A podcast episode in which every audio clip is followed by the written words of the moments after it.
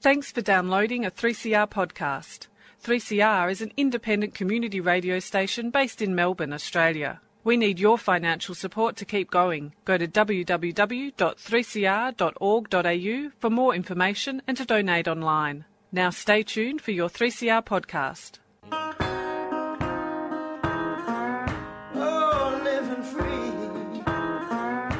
Uh, welcome to the Living Free Show on 3CR Community Radio, 855 kilohertz on your AM dial. I'd like to acknowledge the Wurundjeri people of the Kulin Nation, traditional owners of the land from which 3CR transmits people-powered radio. Hi, I'm Bill, and each week on the Living Free Show, we showcase one of the 12-step programs that assist recovery from drugs, alcohol, gambling, and food addictions. Our guests share their recovery story and highlight that shared experience saves lives. Uh, I'd like to welcome Julianne and Julie to the show. Hi. Hi. Uh, they're members of Al Anon family groups, and they'll be sharing their journey of recovery from the family disease of alcoholism and tell us how Al Anon has helped them cope with the effects of someone else's drinking. So I might start with you, um, Gillian. So we usually talk about growing up and family and things that influenced our early life. So what was your family life like? My dad was an alcoholic. I, I, I didn't know that then, but my dad was an alcoholic. Um, and he didn't drink at home. So for me, it was just, I just felt often a bit lost, a bit confused. My mum was so focused on my dad, it seemed, that she seemed to be angry all the time.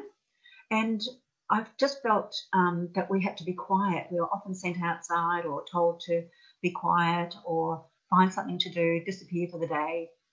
And you know, today I can I, I know what where that comes from, but at the time it was just um, keep busy, and I was very creative and yeah, just kept out of the way and kept quiet. Although that wasn't an easy thing for me to do because I'm I, I was a pretty show offy kind of um, boisterous kind of kid.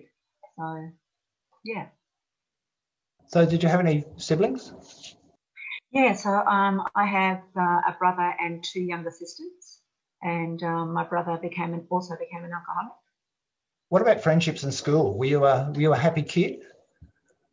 I think I was a scared kid when I think about it now, I think I was um, I didn't really fit in. I always felt like um, I wasn't I was on the edge. I kind of didn't have a lot of friends, and the friends that I had, I never felt secure with them. Yeah, I spent a lot of my lunchtime sitting on my own, and um, just feeling just not. I just didn't fit in. That went that went right through my high schooling as well.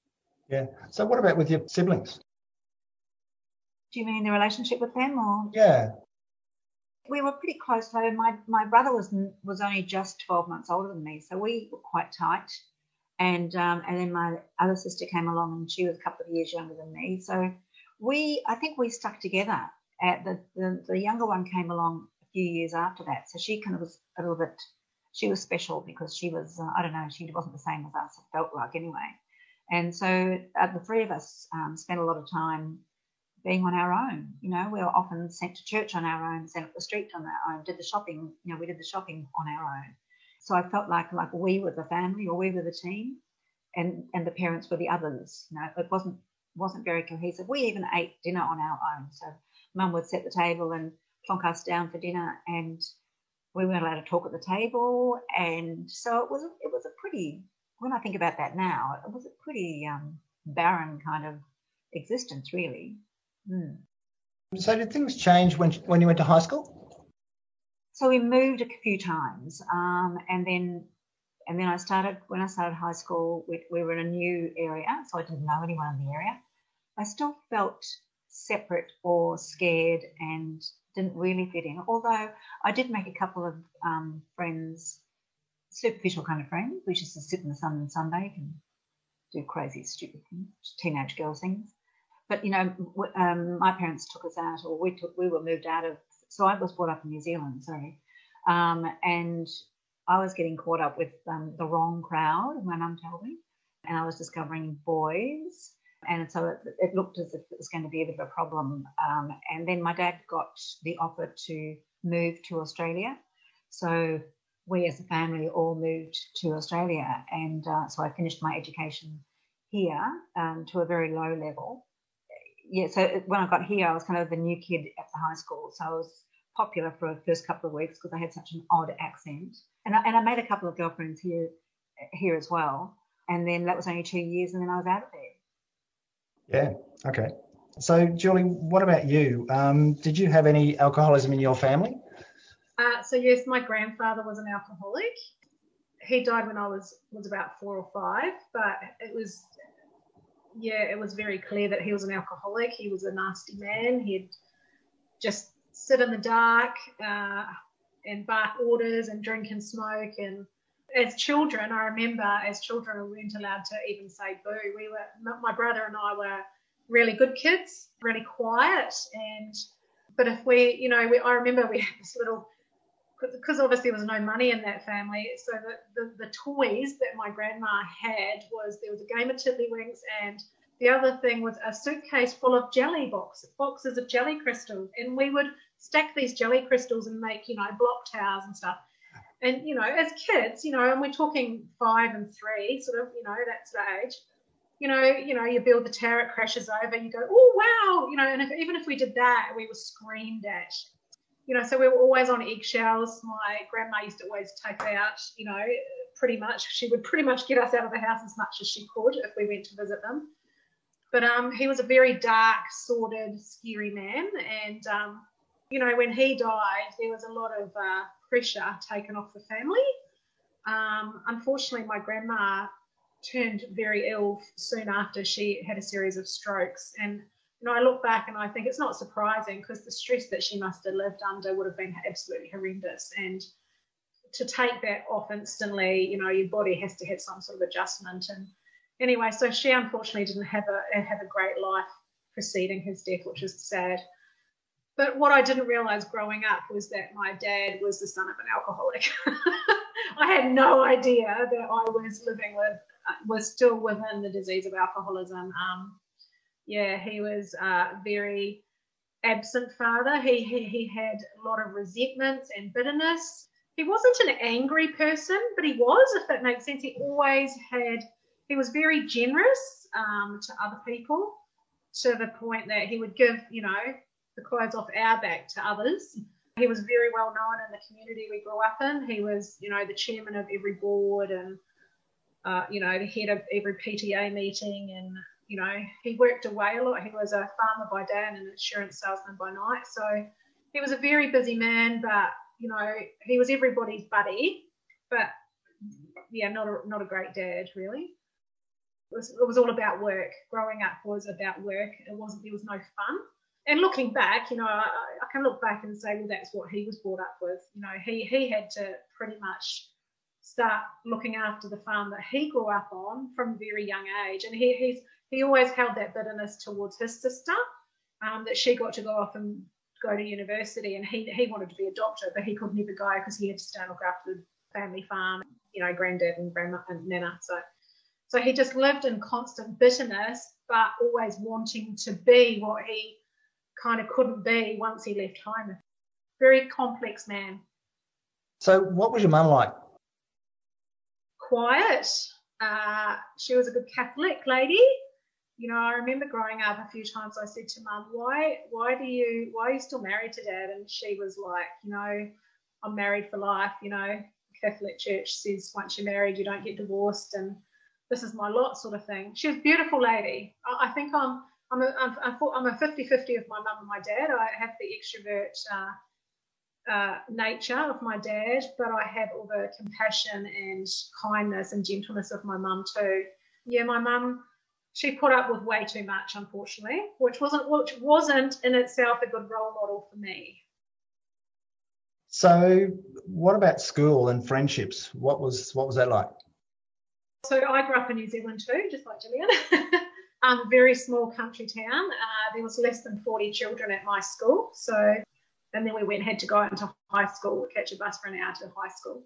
Um, but the primary school was less than 40 kids, and um, so we only had two teachers. Uh, everybody knew everybody, as you can imagine. It was a very small community, but I was it was very lonely for me too. I there was four girls and four boys in my year group, I was always picked on by the other girls for being the brainy one and the chubby one. I was always a bit chubby as a kid, and because I had asthma really bad and couldn't exercise. I really struggled with friendships growing up. I was really only friends with sort of one or two older girls who were kind of my family friends. So yeah, I, I, I found I found it hard to make to have relationships. Yeah. Yeah. What about with your brother? Uh, we were we were just like Gillian was expressing. We were actually quite tight. We were, I think you know when you go through something like what we went through together, that you kind of you have each other's back. Obviously, things changed when you went to high school, but how much? I don't know. I still never felt comfortable in my own skin, really. And I look back now, you know, once I left home, I was I kind of was forced to leave home in a way. My dad left my mum in my last last year of schooling, and my mum pretty much forced me to go to uni because I was bright. She says, you know, you've got to carry on and do all the things. Just because dad's left doesn't mean that, you know. So anyway, I was forced to go to uni, and I had a bit of a breakdown, and and that and that first year of uni. And because life had turned upside down and I didn't have my normal things around me and and then I got sick. I got glandular fever. So, I really didn't really enjoy life, to be honest. I really didn't enjoy life. So, did your mum support you when you got sick? Yeah, my mum did. My mum, very supportive person. Yeah, yep, she did. But my dad didn't. He was already off having affairs with other women and being an alcoholic in a way. So, Gillian, do you want to tell us what happened when you left school? You said you're, you're at school for a few years in high school. So, what happened when you left? Yeah, so when I left, I went to a business college, and my dad said the best paid women in our society are secretaries. So, you need to become a secretary. And so, my stenography skills, which is like typing and shorthand, were developed in the in the business school. So I did that for 12 months. And it was all about, I don't know, when I think about it now, I was sent off to beauty school or modelling school or something. And, I, uh, and my mum helped me get a job at, the, at an insurance company. So my first job was at an insurance company doing shorthand typing stuff. Sounds so old fashioned now, doesn't it, when you say it? But that's what it was. and in fact, that's where I saw for the first time this CAD, Office CAD. And as soon as I saw him, I just flipped and that, that was that was it. And it turned out, yeah, he turned out that he was an alcoholic. So, had you been in any other relationships? Not really. You know, when I think before we left New Zealand, I my brother had a couple of mates, and you know, they were going through their puberty, and I was going through mine. So we did all puberty discoveries. But no, I never actually had a relationship before I met my husband. Yeah, my husband to be. So, did you drink? No, so I had I'd never I never drank. And so when I so I met so what happened with that? So he was in I was in an office environment, open office environment, and he used to come in, and all the girls would swoon when he came in, and and I knew I thought to myself, oh, you know, he, he's going out with her, she's going out with him, they're all good looking, they're all this, they're all that, and I'm just a 16 year old nothing, and he's never going to look at me, so just keep typing, woman. And then I was allocated to be um, his secretary, I guess. And so I just used to take all his secretarial work, and then he started flirting and all that stuff with me, and um, and invited me out for a drink. Well, I didn't drink. Yeah, I still wasn't didn't have, hadn't realised that alcoholism was a big part of my growing up, and I didn't realise he was an alcoholic. And so I was very um, taken back and very flattered got all dressed up in the most inappropriate clothes when I think about it now. But anyway, I was only 16 and I was very, I was a fashion chick, and uh, and went off in this date with him to the drive-in, barely wearing any clothes, and then um, and then to the pub afterwards for a drink. I didn't know what to order, so I just ordered a lemonade, and he said, "No, no, I'll get you something." And so he ordered something for me. I think it was gin and something and um, it was awful. And I sat, I, I took all night to drink it, whereas he sort of drank, you know, however much he drank. But so yeah, so that was my first introduction to alcohol. Uh, well, so we might take a short break there. This week we're featuring the music of Emma Donovan and the Putbacks. Uh, our first song is Dawn from January 2019, courtesy of Australian Music Radio Airplay Project. I can hear the storm, and I can feel the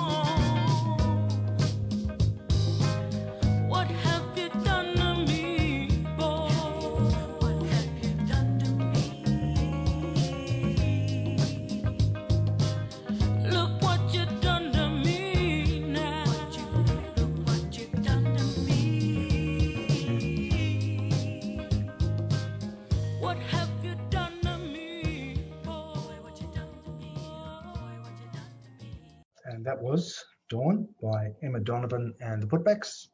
Hey, all you mob, it's Dr. Mark Wenitong here. Coronavirus has certainly changed the way we live, work, and connect. These changes can be hard for some of us and can make us feel no good in our head or spirit, like sad or worried all the time. Some of us might already be dealing with other things like sickness, trauma, and this can make it really hard for us to feel good about anything at the moment. If you're feeling like this, remember it's okay to ask for help. Have a yarn to someone you trust, like your family or an Aboriginal Torres Strait Islander health worker. You can also call Beyond Blue, Lifeline, or the Kids Helpline to talk to someone, or look at some helpful information at headtohealth.gov.au on the internet. A 3CR supporter.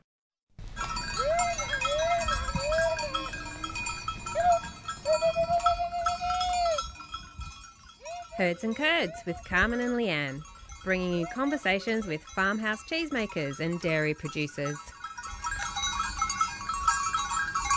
The first Sunday of the month at 7am on your favourite station, 3CR, 3CR Digital and 3cr.org.au.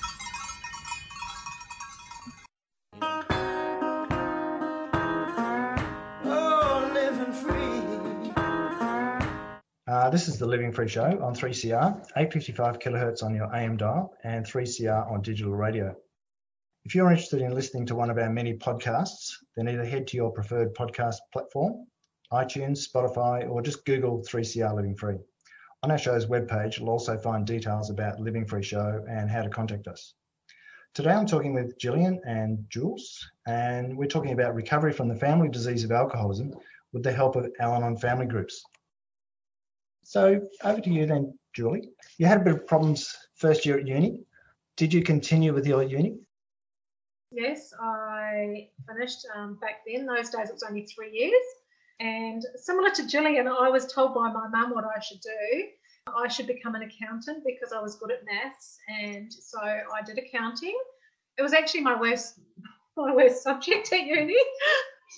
but um, I did human resource management, so I was really interested, even I guess back then about how people were wired and so I didn't didn't like the idea of psychology, but uh, just you know how how humans interacted, I guess, and um, so that's what got me through uni, really. That that sort of looking at that side of things. But um, I was uh, recruited by back then it was one of the top six. I think there's a top four now, chartered accounting firms around the world. So I got recruited before I'd even finished my third year, and I still, for this to this day, have no idea. It was only by the grace of God. I think that I was recruited because back then I was kind of still uncomfortable in my own skin, didn't really feel like I could sell myself. But obviously, this lady that recruited me saw something in me. I think she saw that I was a hard worker, and you know, I remember being a little bit like my dad at school and being a, you know, the chairman of a committee, and we redesigned the this and we redesigned that, and um, so she could, she said she saw I had a bit of innovation and, and a bit of go getter in me, even though I didn't see it in myself. So that was then three years of to become a chartered accountant. I had to do three years work with them, and before the end of my third year, I got a secondment to San Francisco. So I ended up getting to travel and live in America, which was really the making and breaking of me. Um, it was the breaking of my old. So while I was at uni and, um, in the school holidays, I'd go back and work for my dad on his second farm that he'd bought and trying to figure out life with dad who'd left my mum and you know all these different partners and it, it was it was just so confusing. I ended up having my first boyfriend, which was one of my parents' family friends. So he was 22 years older than me. And he was an alcoholic. I didn't know that at the time either. It wasn't until I actually left. So we were together five years, I think. And it was when I left to go to America that he realised that he was an alcoholic and he started actually going to AA. Um, I never got to see him after that though. I I, get I'll bump into him one day. I know it's the world's too small a place, but um, it's interesting that yeah, I put up with such unacceptable behaviour from him. You know, looking back as well, you know, from my first boyfriend. But obviously, I was looking for love from my dad, who couldn't give it to me. Like clearly, marrying someone, uh, being with someone that much older. So, how did your life sort of change once you started working? Were you able to get into relationships at work? Yeah, it actually, it was actually really, I think that's why I said it was the making and breaking of me because it, um, growing up in that small community and um, everybody knew everybody, and I kind of had always wanted to get away from that. And so, you know, being employed by this big international firm, no one knew me, no one knew my past. So I was this person, this individual identity. And it was almost like I had been given this new opportunity to create a whole new life based on who I was. So it was a starting of a discovery for me of who I was. I wasn't Keith's daughter and I wasn't Michael's sister and I wasn't, you know, all those the labels that are attached to growing up. Um, so yeah, I I had to start. It was and, and it was I guess that's when I started looking at the relationship I was in with this alcoholic and seeing it from a outside perspective and going, is this who I want to be? Do I want to be with this guy? And you know, no, I don't. And and and it was in that time that I actually discovered that I was an extrovert because growing up, I was an introvert because I was very much, I would hide behind my mum, sort of, because uh, my dad wasn't really safe sexually, very, very safe sexually. And so I used to uh, avoid being with him a lot, as you know, not that he was ever around much, but I, I would pretty much just stick to my mum and um, so I wanted to be like my mum, I guess, because my mum was the safe one. So in a way, I'd wanted to be like mum. So I had become an introvert, whereas naturally, I'm actually naturally wired as an extrovert. So you know, even just the small discoveries of learning that, it was it was huge. So my whole you know, looking at it, life changed completely. And I never thought I'd, I'd always thought I'd be, you know, one of these just grow up, get married, have kids, sort of never, not never leave New Zealand. I'd already travelled to Australia a few times, but never thought I'd travel the world and live around the world and never had kind of thought of that sort of stuff. But it, it, I, I, was, I was given the opportunity and it became me. Yeah, it was great. So, how did you come in contact with the alcoholic? In Tasmania, here. So I travelled the world five years, and then I had this big plan that I was going to um, live in Sydney uh, for a few years before going back to New Zealand because I thought New Zealand would be a bit too small for me after living in San Francisco and London and Dublin and all these big, you know, cities. So I had this big plan. I'll live there for three years and then move back to New Zealand. Um, in that three years, I actually met Jesus. so I, I started again. It was a, a new awakening of a part of me that I hadn't really tapped into and discovering more about myself. And so I did a lot of healing and um, I ended up leaving my chartered accountancy and went into ministry and became an assistant pastor at a church in um, Sydney ended up moving down here for to Tasmania for a um, ministry role. Yeah, and I met I actually met my husband on a tennis court because I loved playing tennis. Small world. Sounds really interesting.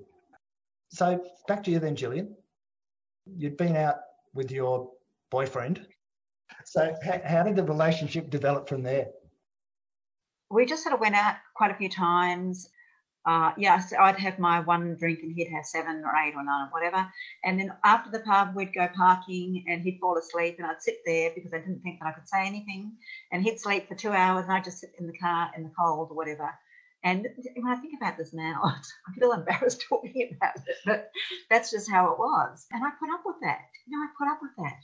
And uh, my mum tried to steer me away. She encouraged me to keep saving and to have an eye on traveling. And so I was kind of doing that in the background, but at no time did I ever consider that I could leave this this guy because I was I thought I was in love with him. And and I was scared I think I didn't think that I was worth anybody else. That, you know, someone had found me and someone said they love me and so I'll just stick with that. And I'll put up with all of the crap that went on with it, you know. So yeah, so I just continued to do that. We eventually moved in together yeah, and, and look, he was he was actually quite um, responsible at that particular time. He had a, he, he worked full time, had a good job. You know, we both did. We both worked, and we were both quite financial. I don't know what happened. We then we moved into another house. We got engaged, and then we got married. Much to my mum's. Yeah, my mum tried to talk me out of it. You know, I can't even remember that, but she did. I know that she did, but I can't actually remember how she did it. And on the other hand, she also supported me. So uh, she was kind of a, although she never did Al Anon, she was kind of an Al Anon mum in a way, that she took her hands off and let me make my own decisions and supported me. But yeah, yeah, look, she was married to an alcoholic too. And my dad was, my dad's disease was progressing right through that time. And we had lots of embarrassing moments when we'd have family dinners and, you know, dad would wipe himself out. And between the two of them, between my husband and my dad, you know, Christmas Day and those kind of occasions were horrific because there was always that incredible tension that not only goes with Christmas, but you know, to have on top of that alcoholics, a couple of alcoholics, and my brother starting off as well. So yeah, that was that was the, the relationship, and then I quickly had kids and thought that would change things, and then another one. I thought that would change things, then another one thought that would change things. It was a progressive, very progressive um, disease in so many ways. Yeah. When did you think that you'd had enough of all that? When did you sort of think there's got to be something better? There had been quite a few incidences of not physical domestic violence towards me, but punching of walls and really unacceptable behaviour that I can say now. And I would end up walking out, driving out, taking the kids out, blah, blah, blah. And friends would come around and say, "Oh, you know, just leave them, just do this, just do that," and, and I couldn't. I didn't know how to do that, and so it wasn't probably until about maybe two or three years of putting up with that really, really horrible stuff that we we, we had moved and we lost our son to in a car accident, and he was only four, and it really broke us. And he turned to more to alcohol. He picked up um, heavier uh, substance. He went to basically to spirits, whereas he was a beer drinker. And I turned to writing. I basically just wrote how I was feeling. I had a neighbour who was in some evangelical kind of church, and she would try and get me to talk about things. And it was pretty obvious that this was just, I wasn't, I didn't love this man. He, he it wasn't good. It just really wasn't good. And I, and I just visualized what the future was going to be. I thought to myself, you know, do I really want to live the next 50, 60, whatever years like this? And do I want my kids to go through what I went through? Or, and so it was a prayer because I wasn't an Al-Anon. It was like a, it was like an instinctive feeling, and even that inability to grieve together, like to support each other through that grieving process, was, you know, just it, it was just such an unhealthy time. And so I asked, yeah, I just made a decision one day and asked and said that I wanted to have a to separate, and I just needed time to sort myself out. But I knew even when the words came out of my mouth that it was um, that that was the end of it. And then I just had to negotiate my way around, you know, avoiding violence and avoiding all sorts of any drama that might happen as a result of that. So yeah, that's what that's how that was. Okay, thank you, Jules. So meeting your alcoholic. So did you realise he was an alcoholic when you met him? Yes, he he quickly told me his story because obviously I was a new pastor down here, and he so I shared my you know why I'd come to Tassie, and so I think he thought I was a bit of a confession box. Yeah, he shared his story. So no, he was very honest that he was an alcoholic, but a recovered alcoholic. Whilst he he was actually going through, he was divorcing his wife at the time, but he was also breaking up with the woman he'd ended up with after he'd got, you know, because obviously the divorce back then you had to be separated two years. So he'd been away from his wife for two years and he was separating from this next partner as well. So yeah, I was pretty much at the time just a person for him to lean on, that he could trust, that it, could listen to him. Yeah. So what was the attraction? I wasn't attracted to him at all at the beginning. I, in fact, I, I got quite angry with God. I said, you know, don't, because I'd been, you know, I'd, I'd cleaned up my ways. Um, you know, for, I'd been, I'd been clean myself for sort of kind of seven years of trying to do the right thing in my life and, and, and preparation for finding the right person. You know, I, I didn't want to be just having, you know, ending up with anybody. And so I was actually a bit angry with God when I first came to Tassie. There was kind of these three weird individuals, and he was one of them. and I said, I don't want any of those guys. That's all Tassie's got to offer me. So no, I, I wasn't attracted to him at all at the beginning. but what happened? Well, I think God challenged me in that. Me, you know, pointing my finger at him. I think God pointed his finger back at me and said, you know, I felt safe with with my husband at the time. I um because I, I knew that my biggest my biggest worry was the area of sexual sin. Like because my dad, you know, had hurt me, I was very much I wanted to feel safe with a man sexually, and there was no indication that I wouldn't be with this guy. And I, you know, and I'd spoken and I'd shared my story about that, and and he had three sons you know, being a health, you know, because being recovered at the time, he was a very, very, very good dad. And so I think I think that's what attracted me to him, that I could see he was a good a good dad. And that goes a long way in society these days, doesn't it? Yeah. So how long did it take before things changed? It was a year into our marriage. So I think I think we got married 18 months uh, sort of into our after we'd been together. And it was a year after we got married that he started drinking again, pretty much exactly a year. So why did he start? Did was there a trigger? Yes, he blamed Christianity. he, we were going to this church, so he started going to church with me, and then we moved to a different church, and he felt judged by Christians that he wasn't seen to be a good enough Christian because uh, there was a couple of people in my life that had claimed to be alcoholics and had been healed from their disease through God. You know, and yes, God is all powerful and can heal people. However, God's healing looks different in everybody and at any stage, you know. And I made that quite clear to my husband. I said, God has healed you. He's healed you because he's stopped you drinking. But he took it that step further because he wanted to actually drink again. He wanted to be able to have everything, you know, the perfect you know, marriage and great family and, you know, things were working great for him. So he wanted to have the icing on the cake and be able to drink again. But the, the bottom line was the person that started him drinking back when he was 14 he hadn't seen him for 10 years and he was coming into town and he wanted to have a drink with him because that was who he started drinking again with. Yeah. Okay, thanks. Well, listen, we might take another break there. Uh, another Emma Donovan and the Putbacks song.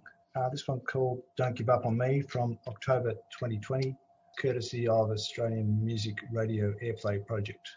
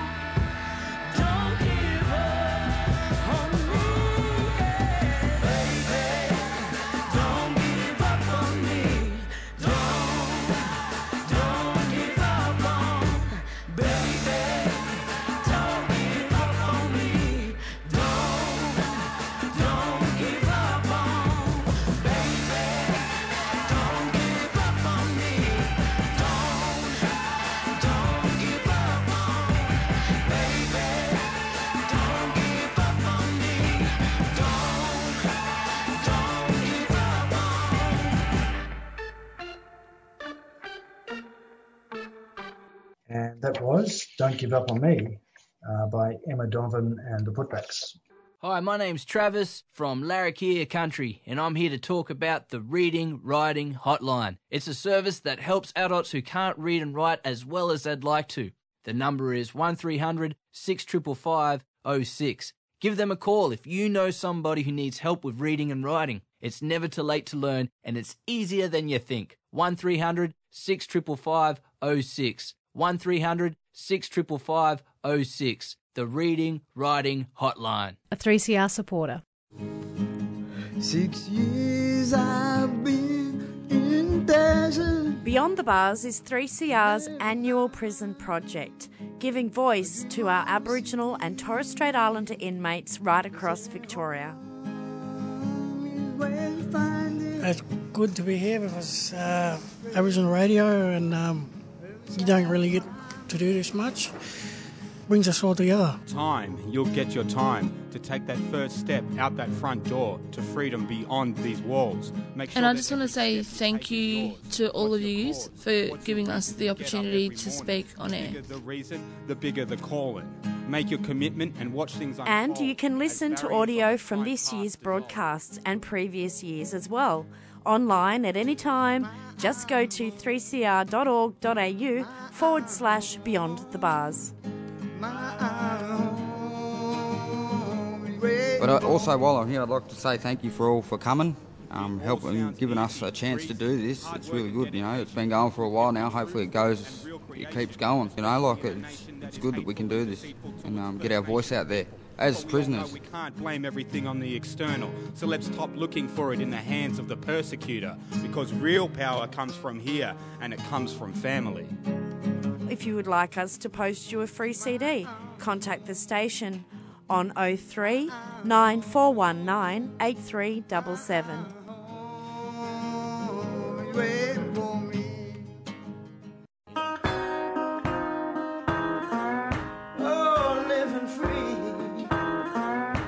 Uh, this is the Living Free Show on 3CR on digital radio and live streaming on 3cr.org.au forward slash streaming.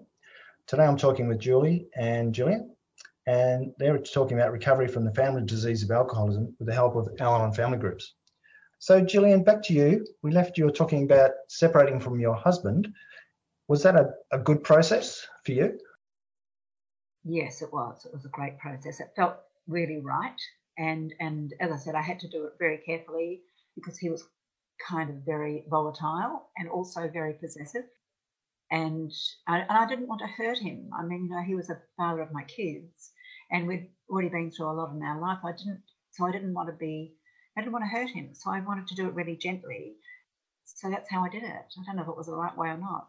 So um, yes, I moved um, into an apartment with my two girls, and I got as much work as I could to try and support us, and sort of made a decision that I was just going to be this woman, warrior woman with two kids, and I was just going to do it on my own. That was my thinking. And, and we went, we did go through the court system, but we kind of did a lot of it ourselves, so that he could have custody whenever he wanted or needed to have custody. Um, so it was quite an amicable thing ultimately. I think he always had the hope that we would get back together, but that wasn't going to be the case. Yeah, so I did a geographical and moved, met someone else a couple of years, or maybe actually the next year, and moved into a new relationship and moved out of the area and um, and went on boldly for the next I don't know how many years, maybe eight years before I realised that uh, I needed some help, and um, yeah, so that's that's how it went for me. So, why did you think you needed help? I didn't know what sort of help I needed. I just I just was constantly looking to see what what is it? There's something I felt like there was something missing or something wrong. I'd go to like clairvoyants and counselors and do all sorts of weird therapies and I ummed and ahed all over the place and I you know I did all sorts of classes and I always felt good at the end of that particular class and maybe for a couple of days later or after seeing a, a clairvoyant and she told me my future and I felt you know so I always felt good for a little while but then after that it was back to normal again and I was searching for the next fix you know? It's almost like I was an addict myself because I was, just, I was on this I was just seeking something. And and I was angry. I just felt angry all the time and irritable. And I was taking it out on my kids and I, and you know one part of me was getting really angry with myself for doing that. And on the other hand I just couldn't help it. And so I, I didn't know how to get rid of this frustration and anger. And and I'd take it up on my my new partner my ultimately to become my husband and when he, because he, was such a you know he has such a good life and he was busy and and so I'd get really resentful at how you know how dare you have a good life I'm you know, so I, I was really mental and and I was just becoming really insane so I didn't, I just couldn't find who could help me. I even went to a psychologist and just found them incredibly boring because I just didn't, I wanted someone to tell me what was wrong with me and fix me right there and then, and then I'd be fine. But I just never found that. And, uh, you know, until I, until I finally got to Al-Anon. So, how did you find Al-Anon? Yeah, so my kids were seeing my their dad quite regularly, and we'd often get calls in the middle of the night um, from them to say, "Come and pick us up," because um, you know Dad's pissed and he's angry, you know, he's doing all sorts of things, whatever, and can you come and help us? And I'd be in the street. And one particular time, a person that I had befriended who used to talk about going to meetings all the time, And I just thought that she was really important. But I didn't know it was Al Anon meetings. And she probably t- said the word Al but my denial was incredibly thick. And I didn't hear Al or I didn't hear anything like that. I just heard meeting, she must be important. Anyway, she happened to come to our house um, this particular morning after we'd rescued one of our daughters from um, from the alcoholic home, and she suggested that that she might like to go to Alateen. And because I think she'd left a whole lot of stuff on my counter several times, and I just passed it on to someone who I thought had a bigger problem than I had. and so our the younger daughter started at Alateen, and that's pretty much how I got to go to Al-Anon because my daughter, you know, very gently told me that the reason she goes to Alateen is because her dad's an alcoholic. And did I realise, Mum, that you had been in a relationship with him for this many years and that I had been affected too, and maybe Al Anon might help me. Ta da! So that's how I found Al Anon, and so I went to my first Al Anon meeting. Okay, thanks. So, what about you, Julie? If your husband started to drink again, so was that a shock to you, seeing that transformation? the first year was okay. He actually was okay the first year. It was, and I thought, oh, maybe this is actually going to work. And then the slippery slope happened, and the lying started happening, and all the old pattern of his behaviours that he'd spoken of from when he had started been drinking earlier, like um, just disappearing, you know, for months on end, going and moving to Melbourne or Hobart or wherever, and you know that sort of stuff and lying, you know, where have you been and all that sort of stuff. And then, of course, when I started questioning it, then, you know, two or three years into it, he, he, yeah, he became violent. He was a violent drunk, punched holes in the walls, um, emotionally abusive um, because it was always my fault and blah, blah, blah, and, you know, that sort of stuff. So, yeah, it was, it was really hard. Given you're in a sort of a helping profession, how did you cope with that, seeking help yourself? Well, first of all, I went to the church. You know, I uh, asked for help from them to just having someone to talk about because you know I know that pastors are confidential. So I just, you know, at the beginning I needed someone to talk to really. So I tried them. They suggested I see a psychiatrist. Um, so I went and saw a psychiatrist. Like Gillian said, he, whilst he was meant to be one of the better ones down here, who didn't fit with me, shall we say so I think I only went to about three or four sessions, and I just knew that it, it wasn't what I needed. Like, yes, yeah, though I'd learned one or two things, but it, it didn't work. He didn't have a clue about alcoholism, to be honest, really. And then we had a, a daughter. So um, our daughter's got special needs. So we had I had a really a very very horrible year. So we knew six months into the oh, sorry halfway through the pregnancy that she was going to have problems. So, you know, I was at the hospital every two weeks getting MRIs and scans and stuff, and, you know, having um, four and a half months of the unknown. And then she was in hospital for three months when she was first born. So it was a very, very stressful time for both of us. We'd already separated once prior to having her. So things had already got to the point, you know, of uh, getting a bit hard. My father was dying in New Zealand of cancer. So I had that going on. Um, I had changed jobs because there'd been a few issues at the church that I had been working at when I first came to Tassie. So there was a lot of stress going on in my life. We'd got married. I was carrying a huge amount of stuff. So I tried everything. And I remember after six months, my, my daughter was six months old and my dad died, and we were in New Zealand. And I ended up coming back to Tassie and I was only home two or three days. And I remember crying on the, knocking myself on the ensuite and calling my mum and said, Can I come back to New Zealand? Because my dad, my husband was fairly supportive over my dad um, dying actually, except for the day of the funeral. He just couldn't hold it together any longer. So he became an ass on the day of my dad's funeral and didn't really stop again. So yeah, I ended up back in New Zealand with my mum. And while I was there, I thought, to myself, the only thing I haven't tried is Al-Anon because my husband had told me about Al-Anon, and so had a had a woman in my first church in Tassie because she knew him as an alcoholic. and so she knew we were getting married and she'd she'd given me the uh, the video of how Lois formed Al-Anon when love's not enough. And so she'd kind of sown the seed. And at the time, he wasn't drinking. So I was like, oh, thank you very much. That was really helpful to watch. And da da da. Anyway, when I was back in New Zealand, I thought, I didn't think my our marriage was going to survive because, you know, I didn't have any desire to come back to, to Australia and, and deal with him, to be honest. And I thought, wow, it's quite safe for me to go to Al-Anon over here. No one knows me in New Zealand. Like it's not, it's not attached to him, you know? And so, yeah, I found the rooms of Al-Anon in New Zealand and um, went to probably a month's worth of meetings over there. Very healthy fellowship over there. So then I came back to Tassie and you know, and you know, just got into it when I got back here. Okay. So how about you then, Gillian? You came into Al-Anon through your daughter going to Alateen. So what was your sort of first impression? My first meeting was in a little um, kindergarten room, and there was all these little hanging mobiles and kids' paintings, and we sat in little mini chairs as well. And there probably quite a lot of people, and I, I think I was in a bit of a daze, but I just sat right at the back of the room, and I folded myself into a little ball, and I just listened.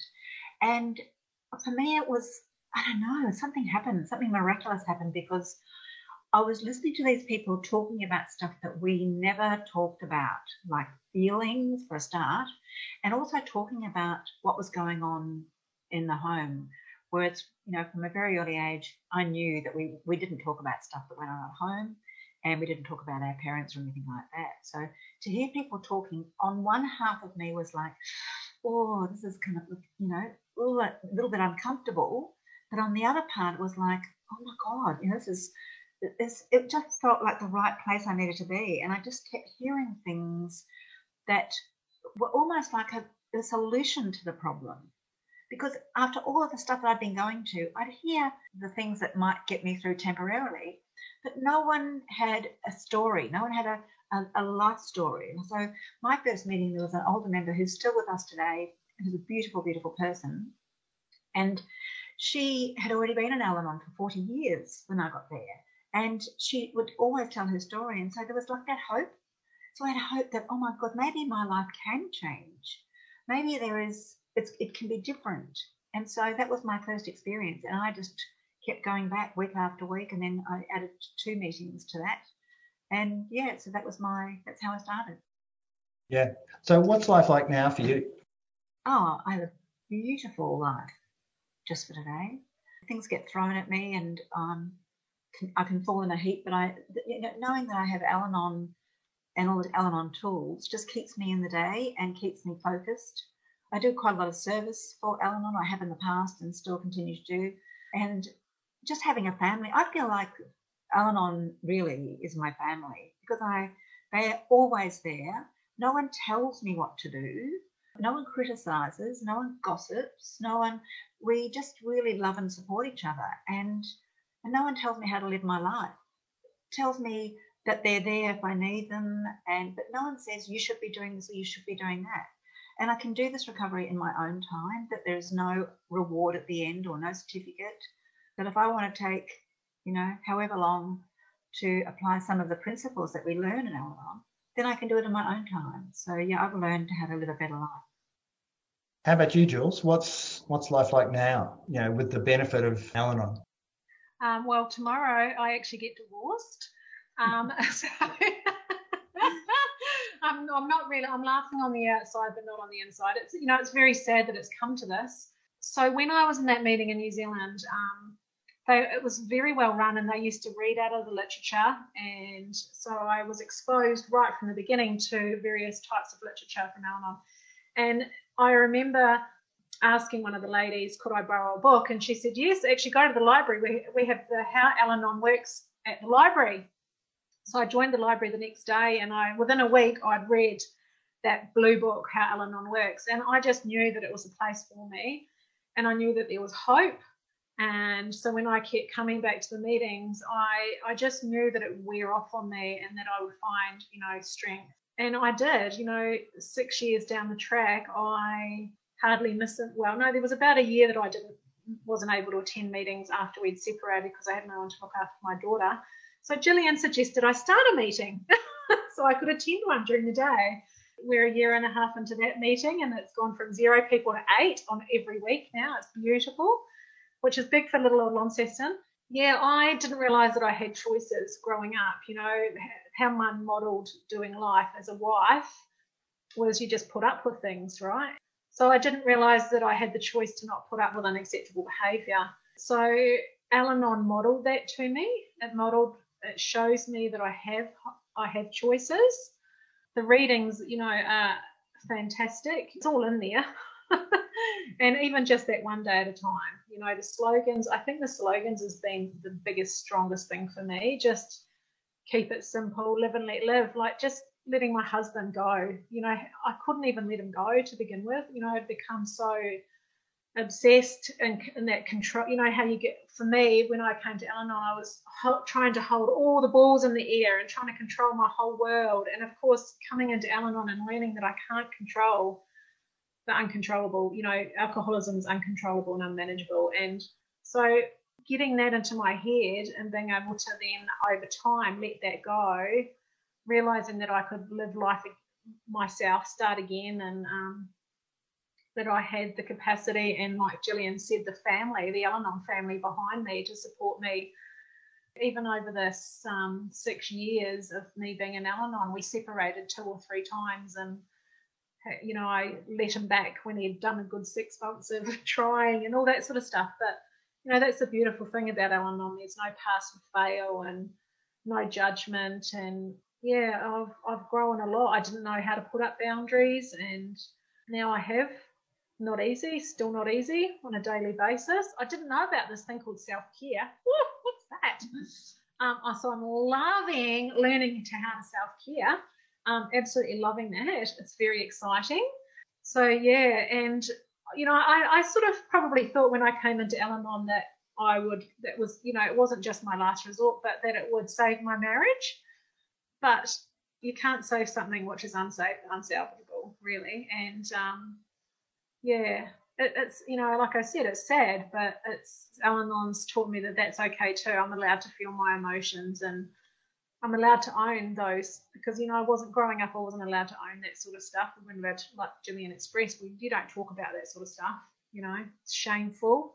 And the alcoholic taught me that too. Don't talk about, you know, don't talk about my stuff don't you dare talk about my stuff because he wanted it all kept in the dark and of course that's not how life works you know? We're free to be able to do what we need to do to be healthy and whole and happy. I've learned how to laugh again.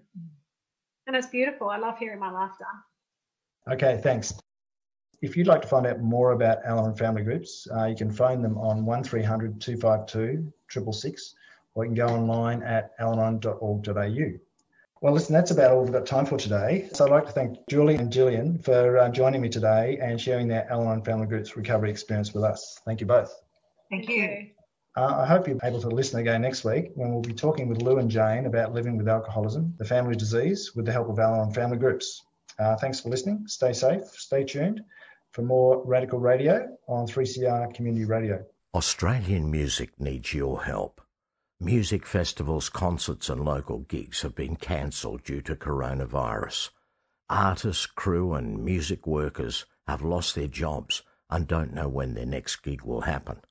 We're all facing the sound of silence, but you can help. Visit thesoundofsilence.com.au now.